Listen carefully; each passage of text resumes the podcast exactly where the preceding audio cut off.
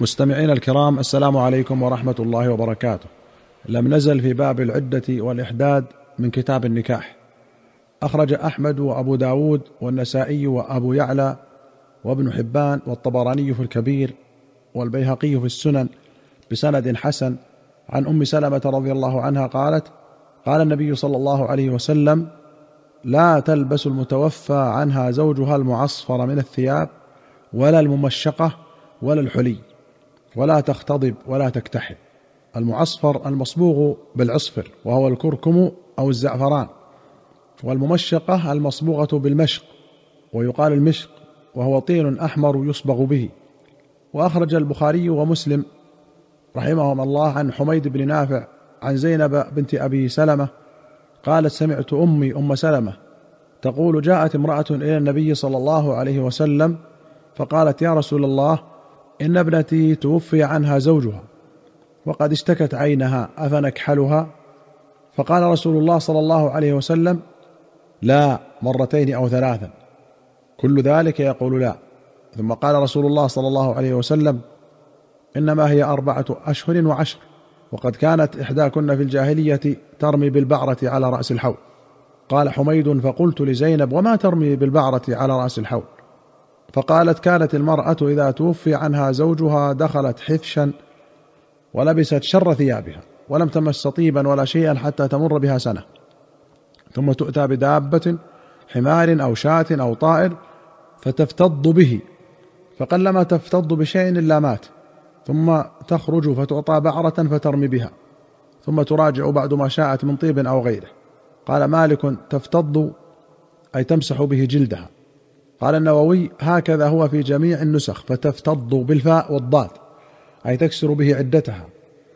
وقال اختلف العلماء في اكتحال المحدة فقيل يجوز إذا خافت على عينها بكحل لا طيب فيه وجوزه بعضهم عند الحاجة وإن كان فيه طيب. وحملوا النهي هنا على التنزيه وقيل يجوز ليلا عند الحاجة بما لا طيب فيه جمعا بين هذا الحديث وما جاء في الموطأ وغيره من حديث أم سلمة اجعليه بالليل وامسحيه بالنهار. انتهى ملخصا. وأخرج مسلم عن جابر رضي الله عنه قال طلقت خالتي فأرادت أن تجد نخلها. فزجرها رجل أن تخرج. فأتت النبي صلى الله عليه وسلم فقال بلى فجدي نخلك. فإنك عسى أن تصدقي أو تفعلي معروفا. جداد النخل وجداده بالفتح والكسر هو صرام النخل أي قطع ثمرتها. قال النووي هذا الحديث دليل لخروج المعتدة البائن للحاجة. وهو مذهب مالك والشافعي وأحمد وآخرين جواز خروجها في النهار للحاجة وكذلك في عدة الوفاة. ووافقهم أبو حنيفة في عدة الوفاة. وفيه استحباب الصدقة من التمر عند جداده والهدية واستحباب التعريض لصاحب التمر بفعل ذلك وتذكير المعروف والبر.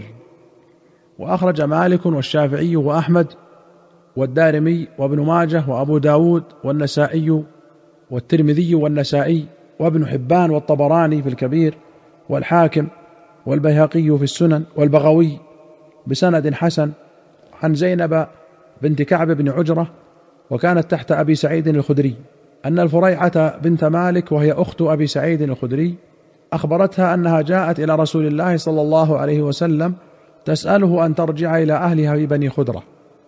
فإن زوجها خرج في طلب أعبد له ابقوا حتى إذا كانوا بطرف القدوم لحقهم فقتلوه. قالت فسألت رسول الله صلى الله عليه وسلم أن أرجع إلى أهلي في بني خدرة فإن زوجي لم يتركني في مسكن يملكه ولا نفقه. فقال رسول الله صلى الله عليه وسلم نعم. قالت فانصرفت حتى إذا كنت في الحجرة ناداني رسول الله صلى الله عليه وسلم. أو أمر بي فنوديت. فقال كيف قلت؟ فرددت عليه القصة. قال امكثي في بيتك حتى يبلغ الكتاب أجله. قالت فاعتددت فيه أربعة أشهر وعشرا.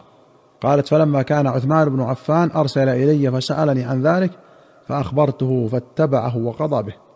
وفي رواية أن زوجها تكارى علوجا ليعملوا له أي استأجرهم فقتلوه فذكر ذلك لرسول الله صلى الله عليه وسلم. وقالت إني لست في مسكن له ولا يجري علي منه رزق أفأنتقل إلى أهلي ويتاماي وأقوم عليهم؟ قال افعلي ثم قال كيف قلت؟ فأعادت عليه قولها. فقال اعتدي حيث بلغك الخبر. وفي أخرى أن زوجها خرج في طلب أعلاج له وكانت في دار قاصية. فجاءت ومعها أخواها إلى رسول الله صلى الله عليه وسلم فذكروا له فرخص لها. حتى إذا رجعت دعاها فقال اجلسي في بيتك حتى يبلغ الكتاب أجله. قوله أبقوا أي هربوا. والقدوم موضع على ستة أميال من المدينة. والكروة والكروة والكراء أجر مستأجر. وكاراه واستكراه بمعنى واحد وتكاراه أي استأجره. والعلج الرجل الشديد الغليظ والجمع أعلاج وعلوج. وقوله حتى يبلغ الكتاب أجله أي حتى تنتهي العدة. وسميت العدة كتابا لأن الله كتبها أي فرضها. كقوله كتب عليكم الصيام. قال البغوي في شرح السنة اختلفوا في السكنى للمعتده عن الوفاة. وللشافعي فيه قولان فعلى الأصح لها السكن. وبه قال عمر وعثمان وعبد الله بن عمر وعبد الله بن مسعود. وقالوا إذنه للفريعة اولا صار منسوخا بقولهم كثي في بيتك إلى آخره. والقول الثاني أنه لا سكن لها بل تعدد حيث شاءت. وهو قول علي وابن عباس وعائشة لأن النبي صلى الله عليه وسلم أذن للفريعة أن ترجع إلى أهلها. وقوله لها اخرا كثي في بيتك حتى يبلغ الكتاب أجله أمر استحباب. وأخرج مسلم عن سبيعة بنت الحارث أنها كانت تحت سعد بن خولة رضي الله عنهم وكان ممن شهد بدرا فتوفي عنها في حجة الوداع وهي حامل. فلم تنشب أن وضعت حملها بعد وفاته. فلما تعلت من نفاسها تجملت للخطاب.